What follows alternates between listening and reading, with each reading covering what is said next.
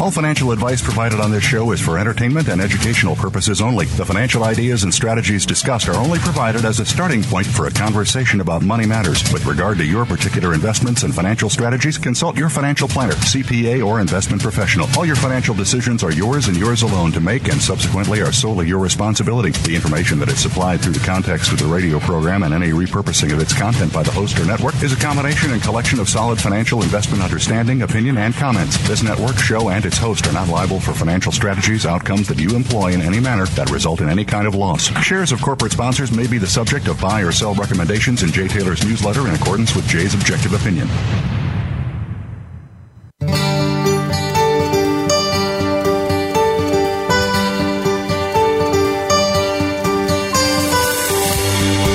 Welcome to Turning Hard Times into Good Times with your host, Jay Taylor. This hour will help investors fix issues and achieve personal gain.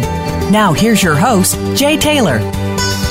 Welcome to Turning Hard Times into Good Times. I'm your host, Jay Taylor, and I'm speaking to you from the New York City, Queens, the borough of Queens, actually. So this is the 25th day of August 2020. And um, I do like to remind you, I'm the author of a newsletter called Jay Taylor's Gold, Energy, and Tech Stocks. You can go there uh, by uh, you can sign up there for that letter by going to miningstocks.com.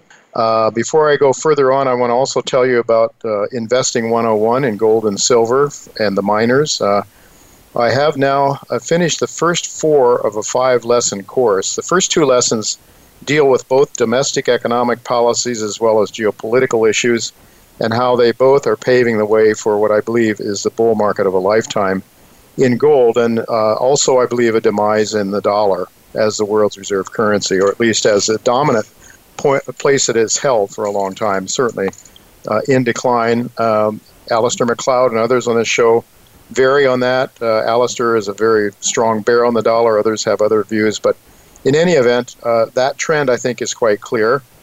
Uh, and I talk about those issues in the first two lessons of the five lesson course both of them very bullish for gold. The third lesson introduces a number of ways to own, buy, and store gold and silver. And I also discuss various derivative products like ETFs for owning the bullion as well as the uh, silver and gold mining shares.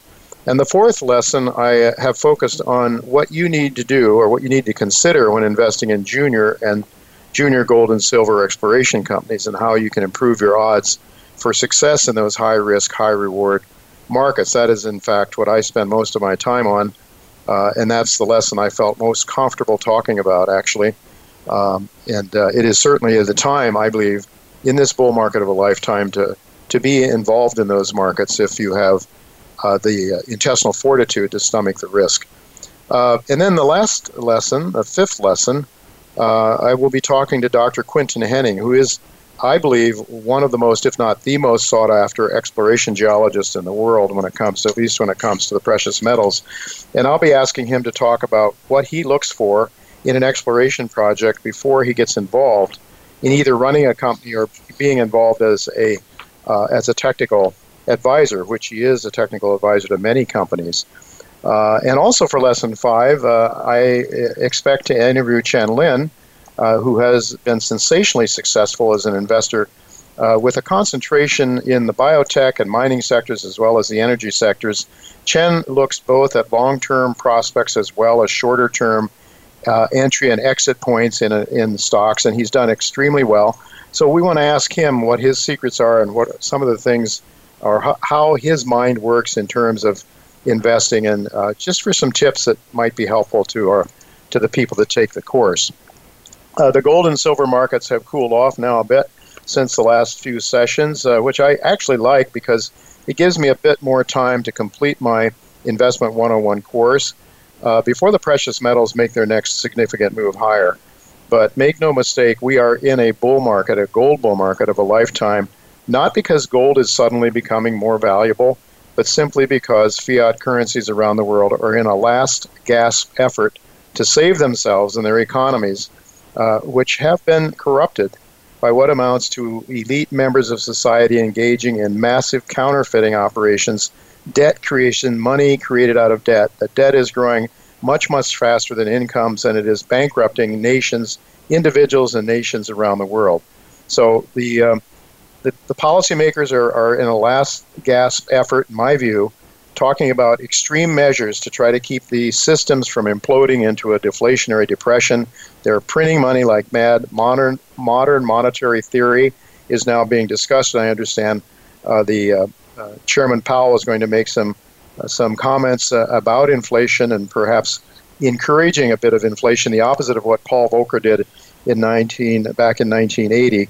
Uh, so this should be very interesting. But I think we are, without a doubt, in the bull market of a lifetime. I do want to encourage all of you to send your questions and comments along to questions at gmail.com. And we do need to thank our sponsors for making the show economically viable. Our sponsors for today's show Benchmark Metals, NV Gold, Hannan Metals, Irving Resources, Novo Resources, Sitka Gold Corp, and Lion One Metals. Well, the topic today's show is the fourth turning Ghost Towns, Murder, and Insanity Abound.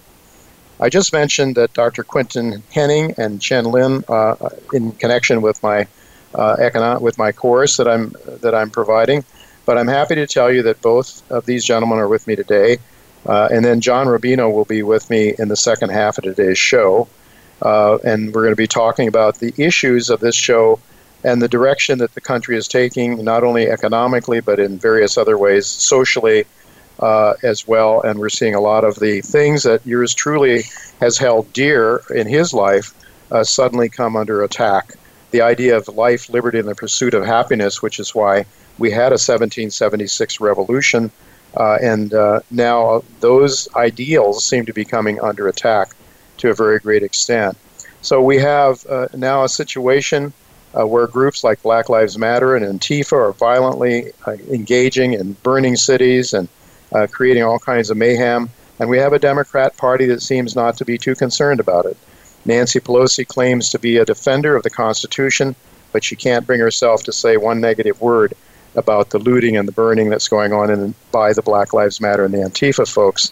So we have iconic stores along New York City's Fifth Avenue lying in waste, boarded up, super wealthy are leaving the city in mass. What will remain of America's cities? More importantly, what will remain of liberty and justice for all? These are questions we're going to talk to John Rubino about in the second half of today's show. And then after our first commercial break, Quinton Hennigh is going to be with me to talk about the progress being made by Irving Resources. That's one another company that he's very much involved with on the board of directors and also as a technical advisor. He'll be with me right after the first break, first commercial break. But right now, I'm happy to tell you that Chen Lin, my friend, is with me to share his current thoughts on a couple of the key markets uh, and if you are really a serious investor, a serious investor uh, who is actively involved in managing your own money, I think you definitely should consider subscribing to Chen Lin's service. And you can do that by going to chenpicks.com. Chenpicks.com. Thanks for joining me, Chen. Thank you, Jay. Always a pleasure. Always good to have you with me. And I want to ask you, um, you know, just the most obvious question, everybody on everybody's mind that listens to this show anyway, probably uh, is gold. It's backed off from its high above 2,000. Uh, I saw it down around 1916 this morning. What are your thoughts on the price, and, and you, what are your what are your thoughts in terms of its near-term prospects? Yeah, uh, it's a very good question. Gold in the consolidation period, uh, usually in the bull market, it can last for a few days to uh, maybe a couple of months. Okay, mm-hmm. so uh, it really depends on uh, all these um, different. Are we going to get a stimulus or not? And you know, Jackson Hole speech you're talking about later this week that could mark the turning point of gold. Uh, so what mm-hmm. I'm watching, right, really is uh, who are the buyer of the gold. If buyers can suddenly show up, so that mm-hmm. can determine the short-term uh, gold movement. So I'm watching very closely is. Uh, uh, the discount between Shanghai and New York, right? So mm-hmm. uh, Shanghai is have a huge discount uh, in gold price versus New York gold price. Uh, historically, always uh, at premium. Uh, the reason was uh, Chinese uh, consumer like gold. China is the largest, uh, one of the China, India, one of the top largest gold consumer in the world. So gold mm-hmm. always go from New York or go from Switzerland, go from London to China. So that's why China has a little bit premium. This year is completely opposite. Uh, China, the discount is almost a hundred dollar. Uh, that's enormous, right? So if wow, you look at that's incredible. we, yeah, we were we hit twenty one hundred. China only hit two thousand one, only one. Ah. So there are people. So so that's the thing. Uh, we're just look. I'm looking at it with a lot of curiosity. I think there's a couple of different reasons. One of the reasons is uh, people, uh, there's some poor people, you know, in China, they need to sell gold to feed their family, right? Uh, mm-hmm. There's very little stimulus uh, by provided by Chinese government, so people need to feed themselves. It's very simple. Uh, same thing for India. Uh, people need in, in the pandemic. People need you know state people sell gold, right? I mean, are people in Thailand. People waiting in line to sell gold. That the premier of Thailand had to tell their people that don't wait, don't don't no rush. You know, we will have enough money printing for you for your gold. So please don't rush to sell your gold. So uh, throughout Asia, people are selling gold. So that's why Shanghai has such a big discount to, to New York. So most buying are from New York. So one, one, I'm going to see if this trend going to change. One day, if the discount of Shanghai versus New York got change, you know, shift dramatically. Uh-huh. It could happen just overnight.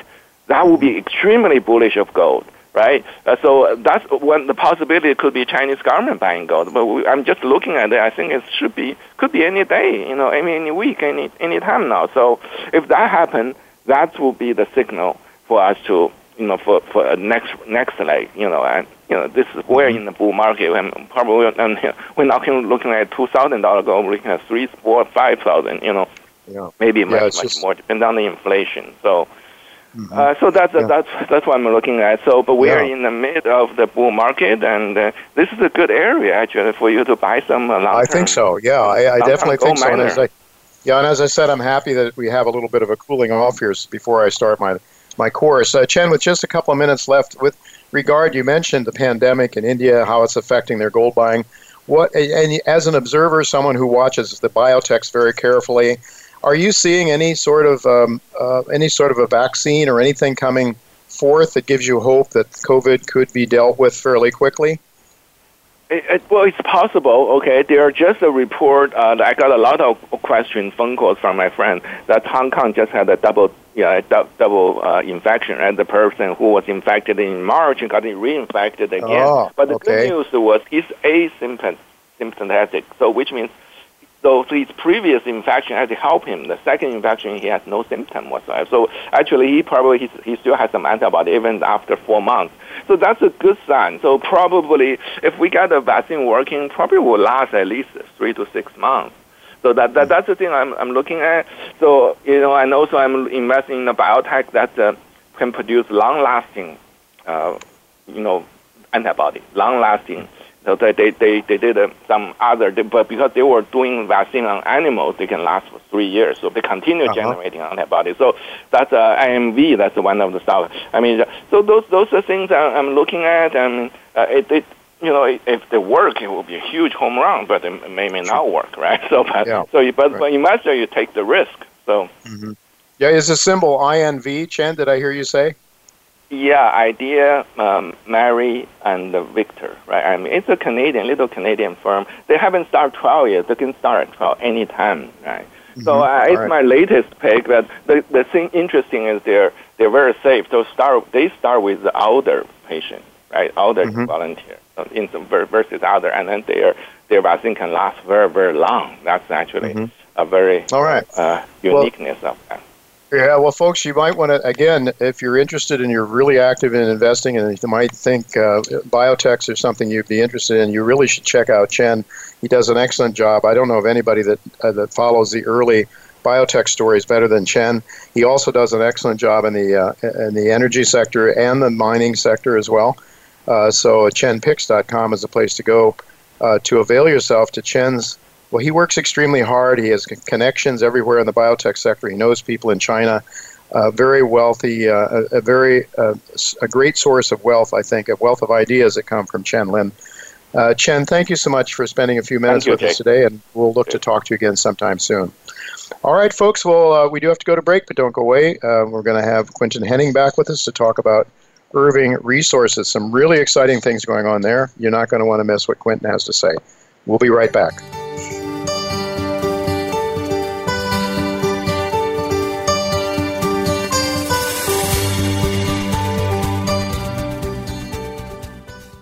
Novo Resources Corp trades on the OTCQX under the symbol NSRPF and on the TSX Venture Exchange under the symbol NVO. Its flagship assets are located in the Pilbara region of Western Australia. Novo has recently partnered with Sumitomo Corporation of Japan to evaluate, advance, and develop the company's Australian gold projects. With over 40 million in cash and 60 million committed from Sumitomo, Novo is well on its way to establishing itself as one of the top junior explorers and developers in Australia.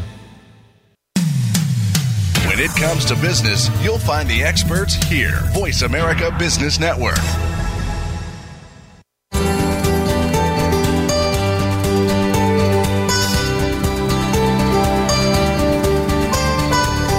You're listening to Turning Hard Times into Good Times with your host, Jay Taylor. If you have a question or comment about today's show, Jay would love to hear from you at 1 866 472 5790. That's 1 866 472 5790. You can also send an email to questionsfortaylor at gmail.com. That's questions, the number 4, Taylor at gmail.com. Now, back to our program. Welcome back to Turning Hard Times to Good Times. I'm your host, Jay Taylor. Really pleased to have Dr. Quinton Hennigh with us once again. He's been a regular guest uh, talking about various companies that he is either directly involved with or a few of them he's also uh, involved with as a technical advisor. Today, he's here to talk about Irving Resources, which is a very exciting story uh, with projects uh, in, uh, in Japan uh, Irving trades uh, Toronto under the symbol IRV. In the U.S., you can buy it as I have under the symbol IRVRF. Uh, 56.4 million shares is uh, what I come up with at a dollar at 272 gives it a market cap in U.S. money around 180 million dollars. So thanks for joining me again, Quinton. Thank you, Jay. You know, it's uh, always a pleasure to talk to you because you absolutely love what you're doing. You're very excited about the things you get involved with. And uh, from what I can see, for the most time, especially in a bull market, you're very successful. So it's fun to talk to successful people.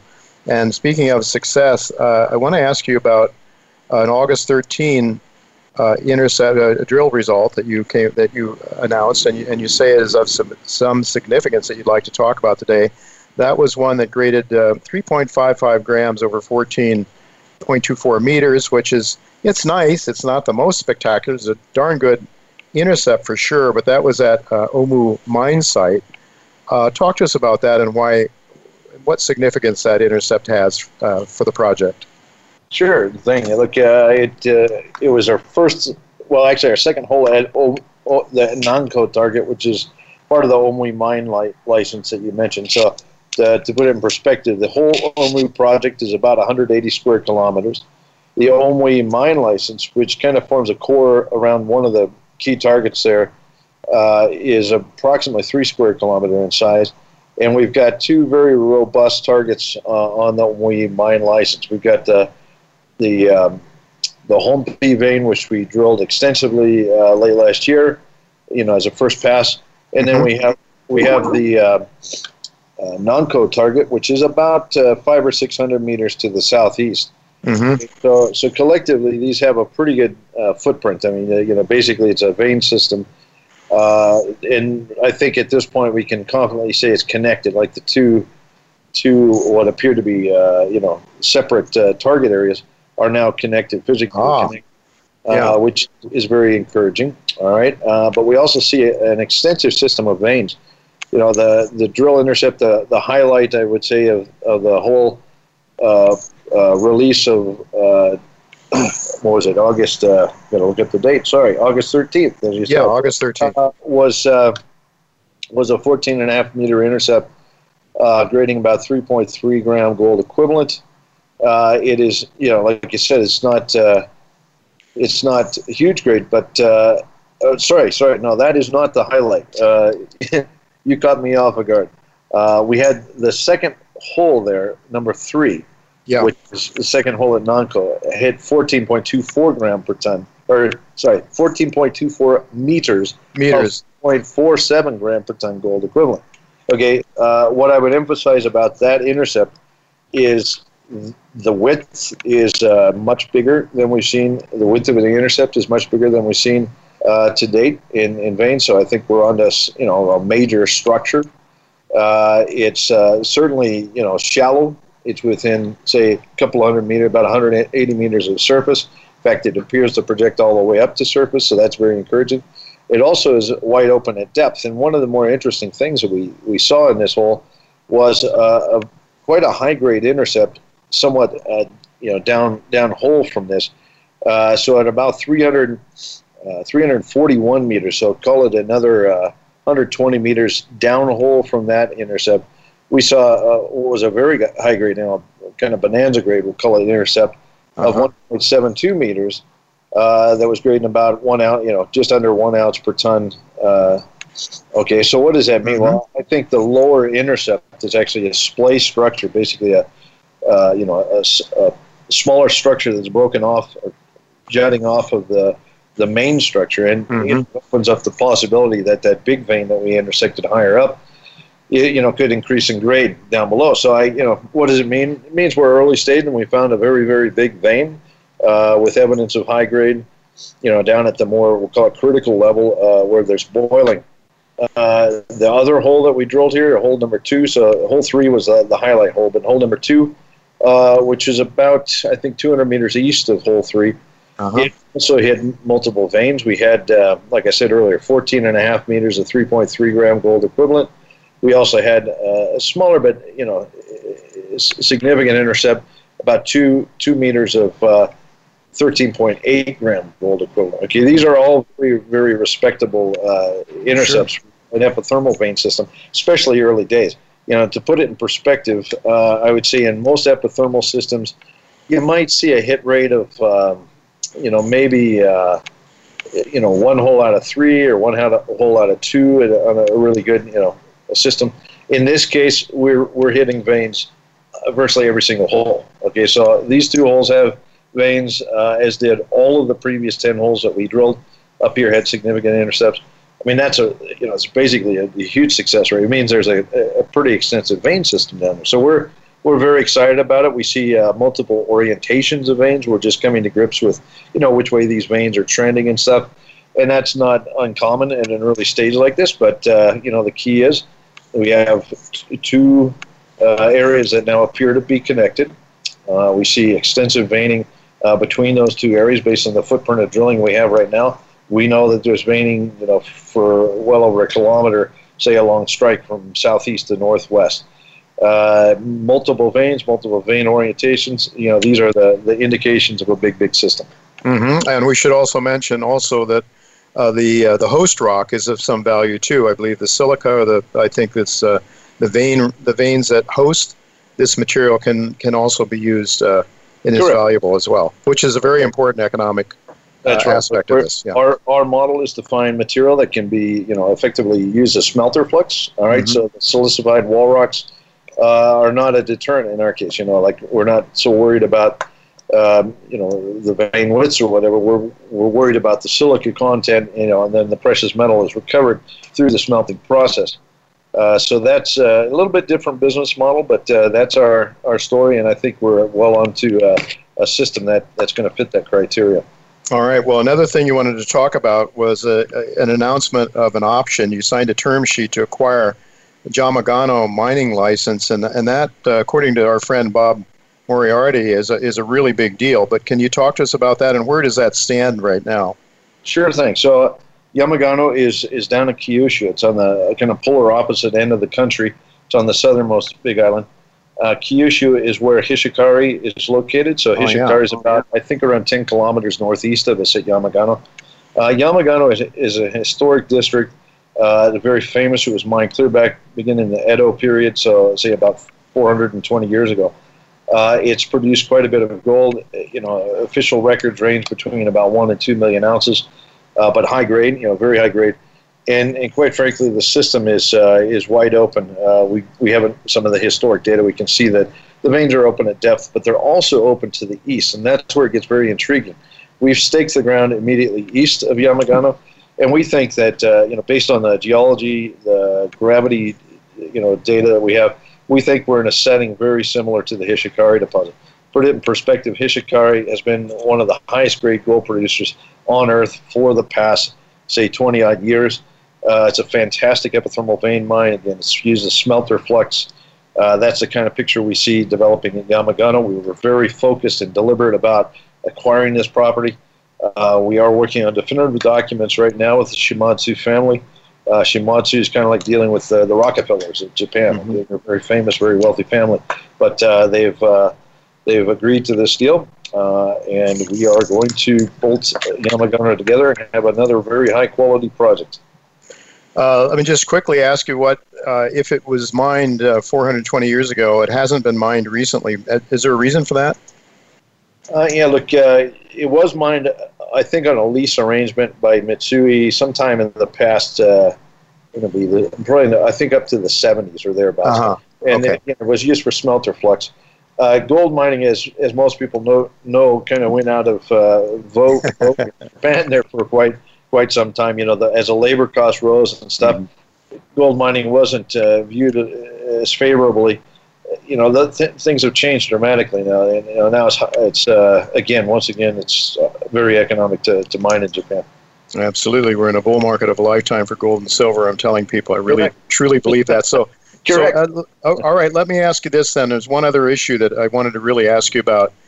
Uh, on June 26th, you announced that uh, that Sumitomo was getting involved, and you know, Sumitomo put in uh, invested two and a half million dollars, which is is really like child's play for Sumitomo, a company of that size, but it has some significance, I believe. Um, can you talk about that? Well, it, this is actually very important. Okay, so if you look at think of Japan, they're very uh, you know, they're they're a very uh, nationalistic country. Like the mm-hmm. people, you know, all work together. They're all so when you see a, a major Japanese corporation uh, step into a story like this, especially a little junior company, and then come in alongside Newmont, who of course is our shareholder as well, uh, it, it speaks volumes. It says that uh, this is, you know, this project, this company, Irving, is a, a highly respected entity in Japan at this point. Uh, that we, you know, that, that Sumitomo is there to uh, make sure that the project and the company, uh, you know, is, is wildly successful the whole notion here is that Newmont and Sumitomo at some point will, you know, we'll exploit these deposits that we're, mm-hmm. we're exploring. So, you know, this is a, a wonderful story. I mean, we got a major mining company now, a major finance corporation in Japan backing this story.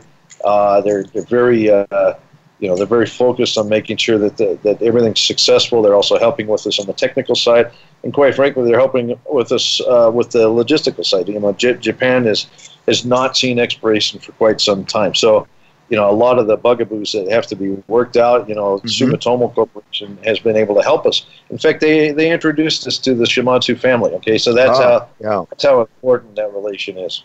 Yeah, well, we, we can't uh, forget Akiko Levinson too, who's your the president of the company, and her just a wonderful yeah. lady, and she is has those connections in Japan uh, you're, you're, I know. She, I know you've worked with her for a number of years, and obviously the two of you make a great team. Um, just, just uh, then, Quinton, what can we look for in terms of um, in terms of news flow? Will there be some more drill results anytime soon? Yes, uh, we have. Uh, let's see, holes four and five. Uh, I believe at the labs we, we, saw veins and you know Ginguro and stuff in those.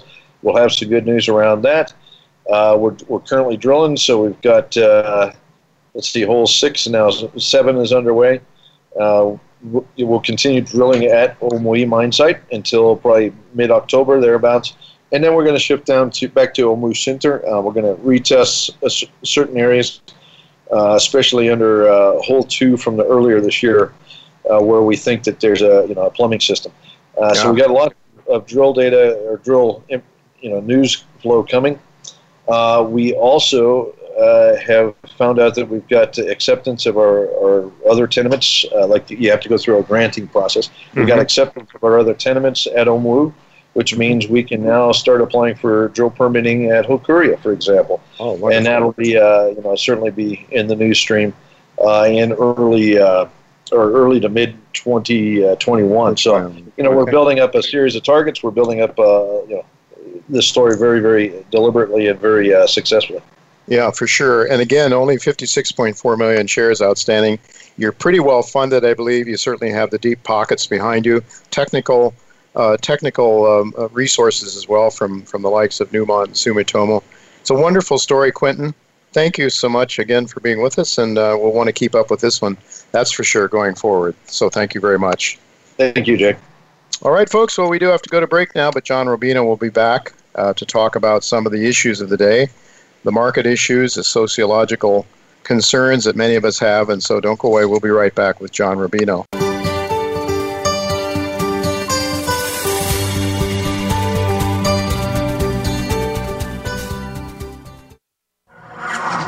Voice America is available on your Google connected device. Okay, Google, play Turning Hard Times into Good Times podcast on iHeartRadio. Try it today.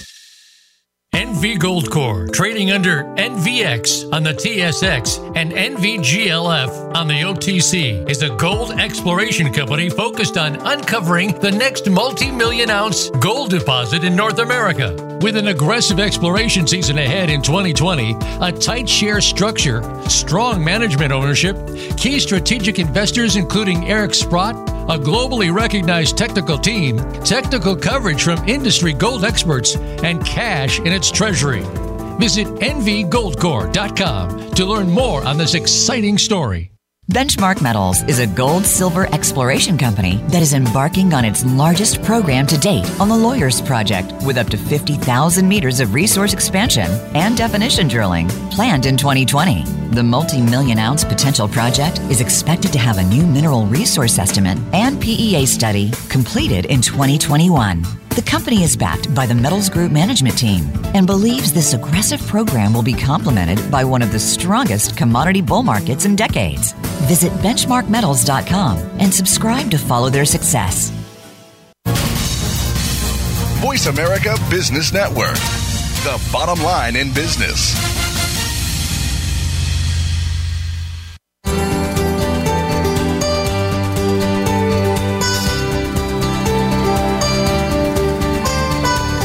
You're listening to Turning Hard Times into Good Times with your host, Jay Taylor. If you have a question or comment about today's show, Jay would love to hear from you at 1 866 472 5790. That's 1 866 472 5790. You can also send an email to questionsfortaylor at gmail.com. That's questions, the number 4, Taylor at gmail.com. Now, back to our program. Welcome back to Turning Hard Times to Good Times. I'm really pleased to have with me once again John Rubino.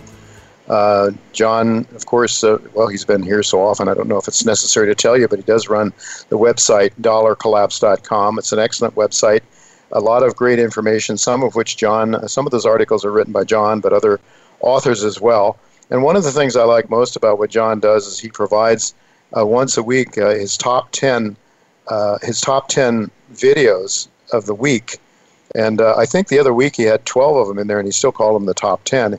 John finds a lot of great information, a lot of uh, very interesting uh, people. So, for example, right now he has uh, this the one that the most recent one. Some of the people that he had, Max Keiser, uh, was interviewing Alasdair Macleod. Uh, he's got Jim Rogers, Rick Rule, Jim Rickards, Gerald Celente, and, and many others.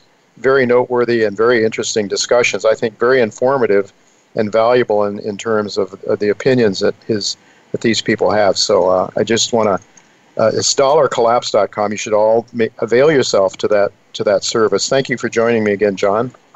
Hey Jay, good to be back, and congratulations on all your little stock picks going through the roof in the last few months. So, you know, has, has, Teresa figured out what to spend all your new money on? Uh, you know, she's not the big spender. I'm I'm more the spender. So she's she's very conservative. Thank God for that, because uh, Otherwise, uh, our balance sheet wouldn't look as healthy as it does now.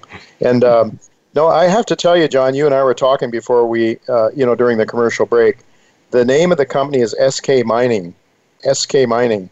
And you were just asking me about Skeena, which is a company I covered, and you said that they were coming up with Great Bear like drill intercepts. Uh, that doesn't surprise me. I did cover Skeena. We made a nice profit on it. But Quinton Hennigh is involved with Eskay Mining, and Eskay Creek, that that deposit that Skeena has is next door. And um, in fact, these types of deposits come in clusters. And uh, I think there's a very good chance that uh, that Eskay Mining could come up with something very significant. So that's the name of the company. I couldn't think of it, and then as as we were ready to go live, I, it came to me. So, uh, and I just mentioned that. Well, anyway, uh, there's many issues, and, and I mean, this is what sort of the positive side of, side of life in, in these uh, four dimensions of time and space is that we do have the reality, a certain amount of reality has to come home, doesn't it? I mean, we can have all kinds of crazy stuff going on that seems to make no sense. But one thing that does make sense is gold holds its value and silver holds its value. And so, uh, you know, no matter what happens up there in your neck of the woods, now you and your wife, uh, you're up there in Washington State now. You did live in Idaho, but you moved up to Washington State. But I don't think you're anywhere near Seattle, are you? Well, um, a, we're a ferry wa- ferry ride away from Seattle, which uh-huh. means it's you know that's far enough to feel safe. But I, I tell you what, though, I feel less safe than I did back when I was in Idaho. You know, with all the stuff that's going on, because um, uh, it, it's a little too close to comfort for comfort yeah. with all the civil unrest, et cetera, et cetera. Now, yeah. So Seattle, and uh, how long is the ferry ride for you? Uh, it's well, the uh, it's a short drive, then a ferry ride, then another short drive to get to Seattle. So it's hmm. uh, it's maybe 50 miles, but it's maybe two hours. Altogether. Yeah. Okay. Okay. So it's right. far enough away to keep the rioters away so, from the town we're in. yeah, we'll see. You're at Seattle and Portland. Of course, Portland has had I think almost three months now of every night riots and burnings and all kinds of crazy stuff going on. Uh, what do you make of this, John? I mean, what, how do you explain it? Does it make any sense? Well, first of all, it's heartbreaking because these were great cities to hang out in. You know, Portland especially was just a really nice place to be. Mm-hmm. Uh, you know, it was a, a, small city, so you could get around very easily, but it had all the big city stuff in it that you, you know, you would visit a big city for. And now it's like a ghost town. Um, so to explain it, um, maybe it's good to take a couple steps back because just as Donald Trump isn't the problem for the left that they, they think he is. He's actually a symptom of the, the underlying problem. Uh-huh. These riots, I think, are a symptom, also a symptom of the underlying problem. They are not the problem themselves. Mm-hmm. And the the problem is that the 99% in the US and also around the world uh, were being harvested by a small aristocracy that figured out how to game the banking system back in the 1990s and then used that power to take over the government basically. And, and so they, they have set up public policy to enrich themselves at the expense of everybody else. And uh, an example to, to make this understandable is interest rates. When the government cuts interest rates to unnaturally low levels that bids up the, the value of financial assets like stocks and bonds, which are mostly owned by rich people. So the rich get richer. Meanwhile, regular people who want to put away a little money and then generate a little income safely on it can't you know mm-hmm. can't generate any money on their savings and retirees who thought they were going to live on 6% interest in bank mm-hmm. CDs mm-hmm. find that um, they, they get no interest, you know, and mm-hmm. so their life gets much, much harder, while the rich uh, get much, much easier. And so people are all frustrated out there, but we're filtering our frustration through different lenses based on our own experience and our own, you know, political beliefs and everything. So the, mm-hmm. the left sees capitalism as the, the big evil, and the right sees the left as the, uh, the, the evil that has to be opposed. But really, uh, you know, George Soros and the Rothschilds and Jamie Dimon, they aren't part of the right left spectrum. They're sitting above this. Mm-hmm. And I think they might be hoping for um, street battles mm-hmm. between right wing and left wing peasants to turn into something serious enough so that they can declare martial law and then really ramp up the uh, the harvesting process. You know, because wow. under martial law they could cut interest rates to negative three percent and get away with it yeah. which would totally enrich them at our expense. So anyhow, that's my theory of this case, you know, uh-huh. and, uh, and, and, I would it would be good if we would respond to that by seeing the humanity in the people who are disagreeing with whatever our position is on a lot of issues, and and understanding that we all have a common enemy, you know, because that's the biggest fear I think of the uh, of the one percent is that the peasants figure out that uh, they don't need to be fighting each other; they all need to you know grab their pitchforks and head to the castle with their their torches and and get back what's been stolen from them. Mm-hmm. But until that happens, and it's not happening now, this process is just going to continue. You know, they're going to cut interest rates more deeply going forward. And they're going to push up asset prices more aggressively. If, if they have to directly buy stocks, they will do it now mm-hmm. in order to keep the stock market going up. So, mm-hmm. so this process is not over. Yeah. And the pain that regular people feel is going to intensify before it's over. So it's a, it's a very scary time. Yeah, it is. It is frightening, and no wonder it seems to be more the young people. And I, my idea, John, is that young people, a large number of them who have their university degrees now, and if you talk about harvesting, I have a sense that universities uh, were harvesting, have been harvesting people as well. Everybody has to go to college and get a degree, whether they have any interest in intellectual pursuits or not. And you got to get that degree so that you can get a good job. But if the good jobs aren't out there because of some of the reasons you just touched on, um, you know, you, you destroy capitalism by not allowing price discovery of capital, in my view. So, John, my thinking is that we haven't really had capitalism. If the left wants to look at capitalism and say, see there how it is, uh, I guess, you know, I had a roommate who was on the left side of the political spectrum some time ago, and he used to argue, but Jay, that's what capitalism is. It's about trying to get government to change the laws in your favor so that you can harvest people. But no, I said no. Capitalism, pure capitalism, there's no government involved. It just allows people to trade with one another and get along with each other. But when you have, you know, governments, Ron Paul used to make the, the point all the time that whenever governments get involved, they make enemies. They generate enemies by passing laws because they pass a law that hurts one group and helps another. Any any comments on that? Yeah, well, he, here's where we went wrong. Um, we, we had a you know fairly decently functioning, mostly capitalist system um, through the 1970s, 80s, and 90s. But during the 1990s, the um, central bank, the Federal Reserve under Alan Greenspan, got the idea that it was okay to bail out the big banks every time they got into trouble. Yeah. So we had a series of mini crises, you know, the long term capital management um, implosion and the Asian contagion and Mexican default and Russian default, um, none of which would have been system, um, systemically dangerous to the whole system, but they, they were dangerous to the big banks who had lent a bunch of money to all of these things that, that were going bankrupt. And the Fed stepped in and bailed them out every single time.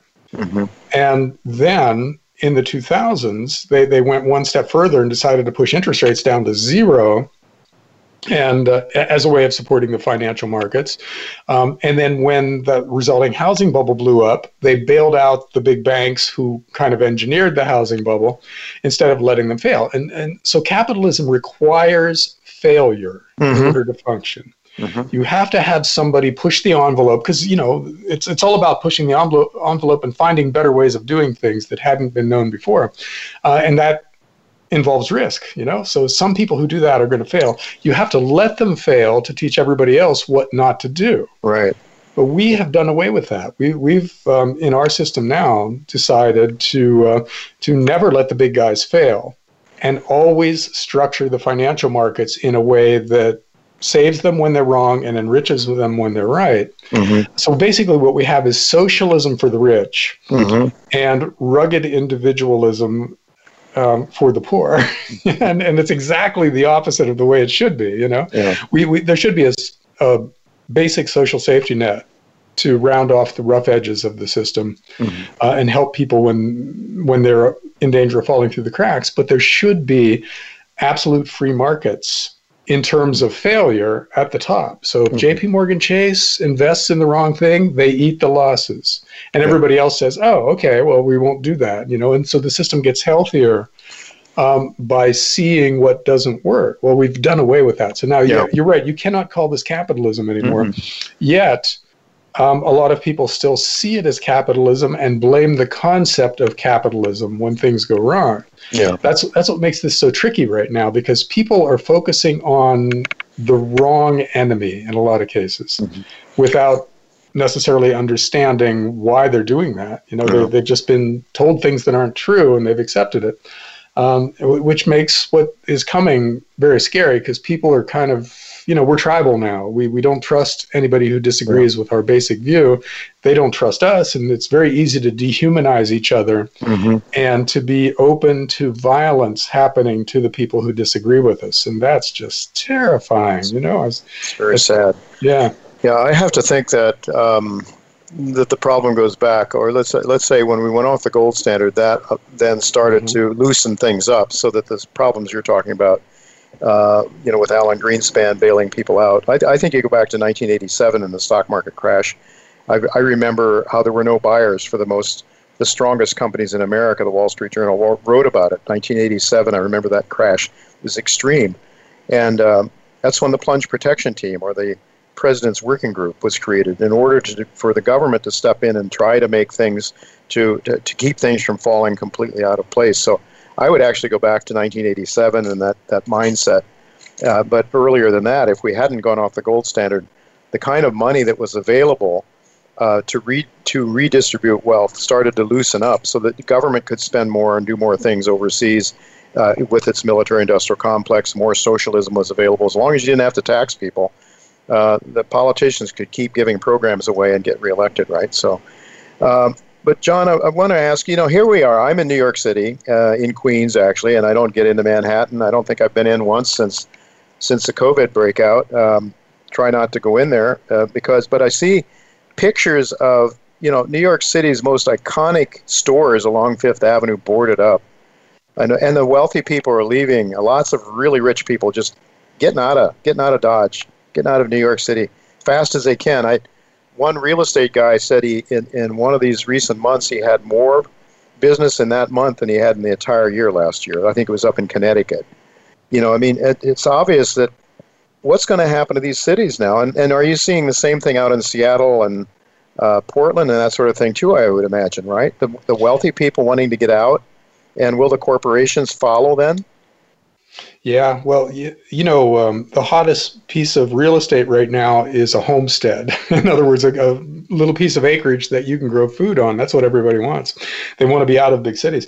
And uh, okay, the scary part of this story is that a lot of big cities were functionally bankrupt before this whole yeah. pandemic slash social unrest thing started because they'd let their uh, infrastructure crumble and um, their um, public sector pensions run out of control. You know, they were totally unfunded pensions in a lot of these places, like Chicago and New York, and a lot of California cities, and you know, just a lot of other cities. So there was going to be a wave of municipal defaults, mm-hmm. regardless, even if times stayed pretty good. You know, if we yes. had 4% unemployment and uh, minimal inflation and a placid uh, geopolitical situation, these cities were still going to go bankrupt. Right. now, right. this is accelerating the process. They are going to crash and burn.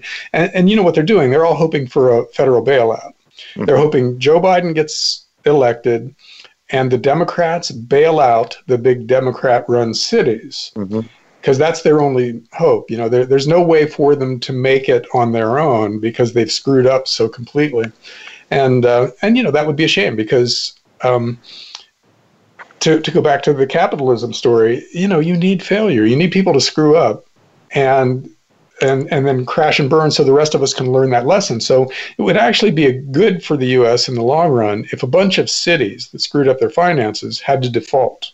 Mm-hmm. But and start again start yeah, over. Yeah. Start and everybody, yeah. And, and, then everybody else who was thinking of screwing up in that same way would say, "Oh, I'm not going to do what Chicago did because I don't want to end up like those people." That's too uh, painful. Yeah, yeah, and but but if if they bail those cities out, then that lesson will not be learned. The opposite lesson will be learned, which is that go ahead and run up as much debt as you want to, and screw your pension plans up as much as you you feel like it, and you know reap the benefits in the moment because in the future the government will bail you out. Yeah. So then everybody will do it. That's that's the definition of moral hazard, right? When you change the rules in such a way that people start behaving um, in ways they would never normally behave, but they mm-hmm. see these new set of rules and it encourages them to uh, to take these chances and mm-hmm. and make these mistakes when oh, they wouldn't do it otherwise.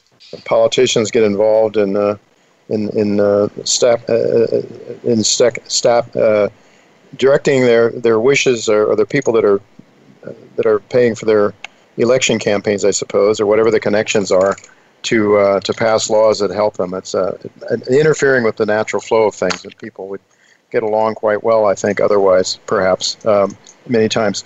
I just want to ask you then, with respect to, um, so we have these cities that are in big trouble, And then if you, if let's say a Biden victory and a Democrat and a, and a real socialist system in which they print money or tax people, certain groups of people, you know, you could see things moving in the other direction where the the red states uh, are suddenly taxed very heavily, or, or various, or just just taxing the middle class to pay for the cities, essentially, I mean, either, either through inflation or through direct taxation.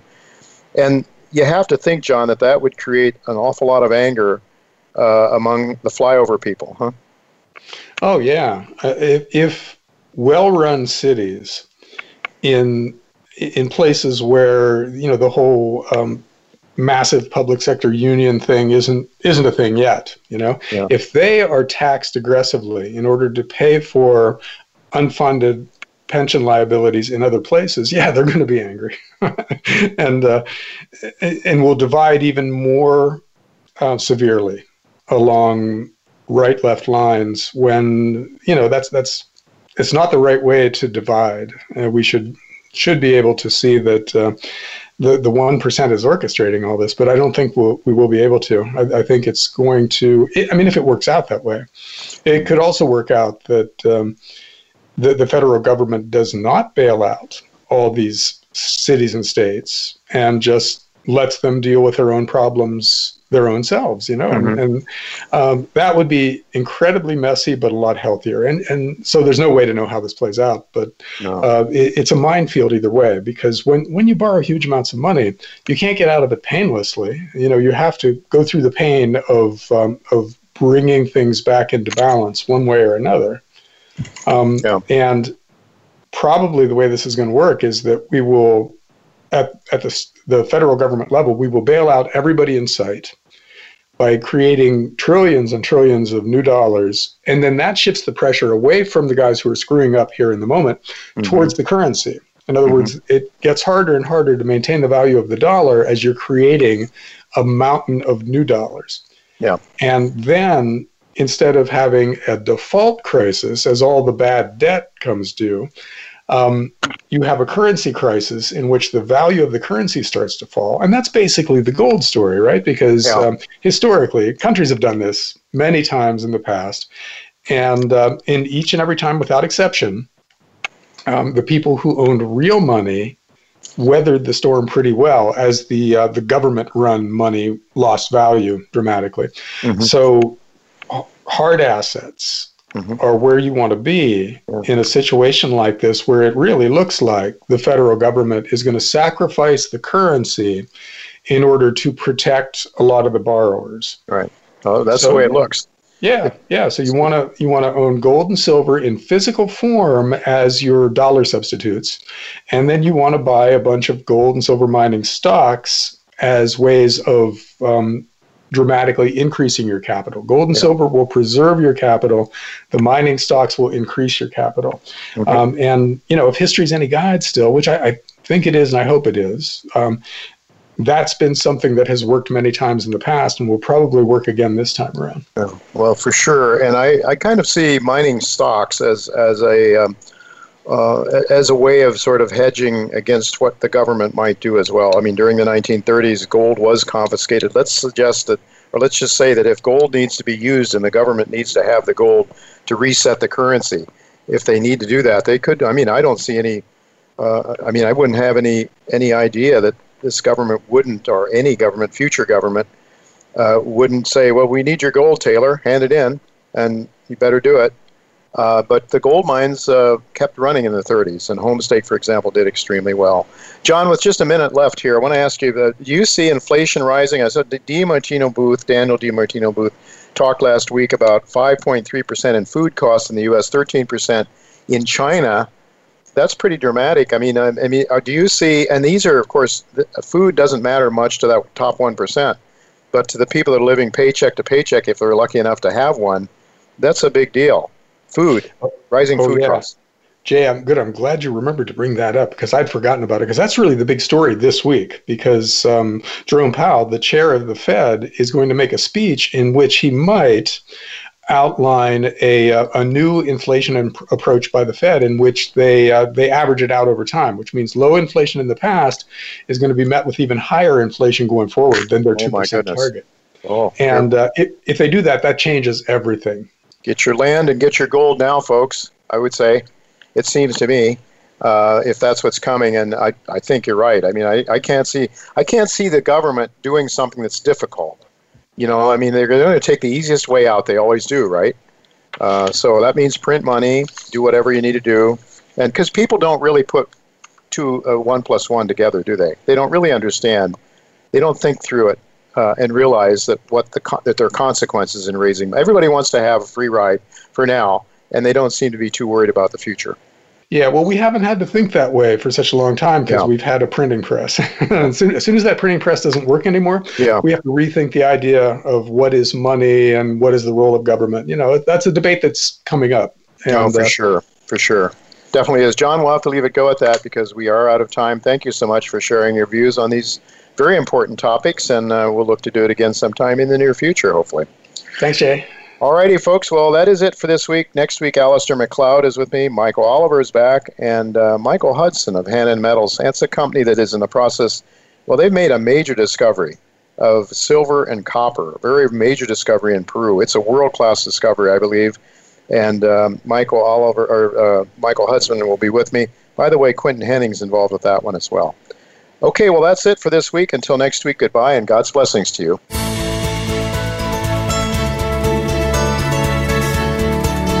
Thank you again for listening to Turning Hard Times into Good Times with Jay Taylor. Please join us again next Tuesday at noon Pacific Time, 3 p.m. Eastern Time on the Voice America Business Channel.